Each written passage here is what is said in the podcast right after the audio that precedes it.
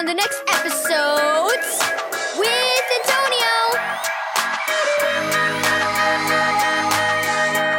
Antonio.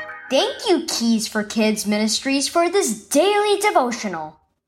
Replacing your old ways. Read Romans 12, verse 1 through 3, and Ephesians 4, verse 22 through 24. Meteors incoming!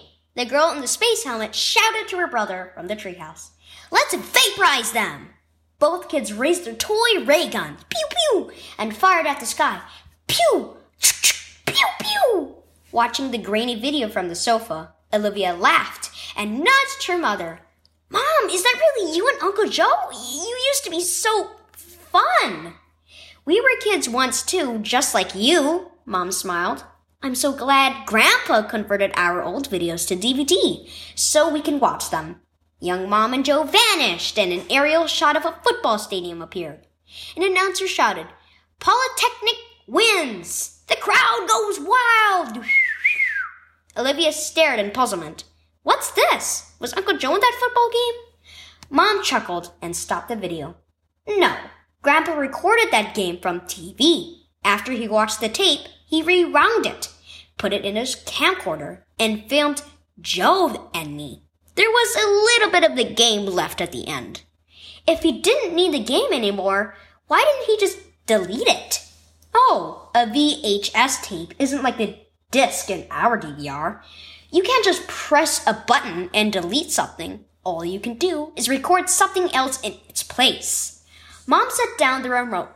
It's kind of like what God does with us. What do you mean? Asked Olivia. When you trusted in Jesus, he made you a new person and gave you his Holy Spirit, who is working to make you more like him. Little by little, God works to record over your ways with his ways. But your old self still wants to control you. So even though we belong to Jesus, we still sin?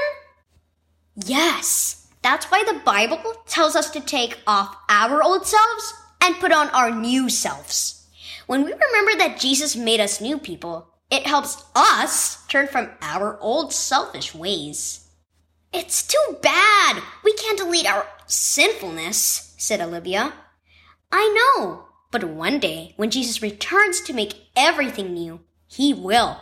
Mom stuck out her thumb and forefinger like a ray gun. In the meantime, we could pretend to vaporize it. That sounds like fun. Leaping from the sofa, Olivia raised her own finger gun. Pew, pew, pew! Replace the old with the new.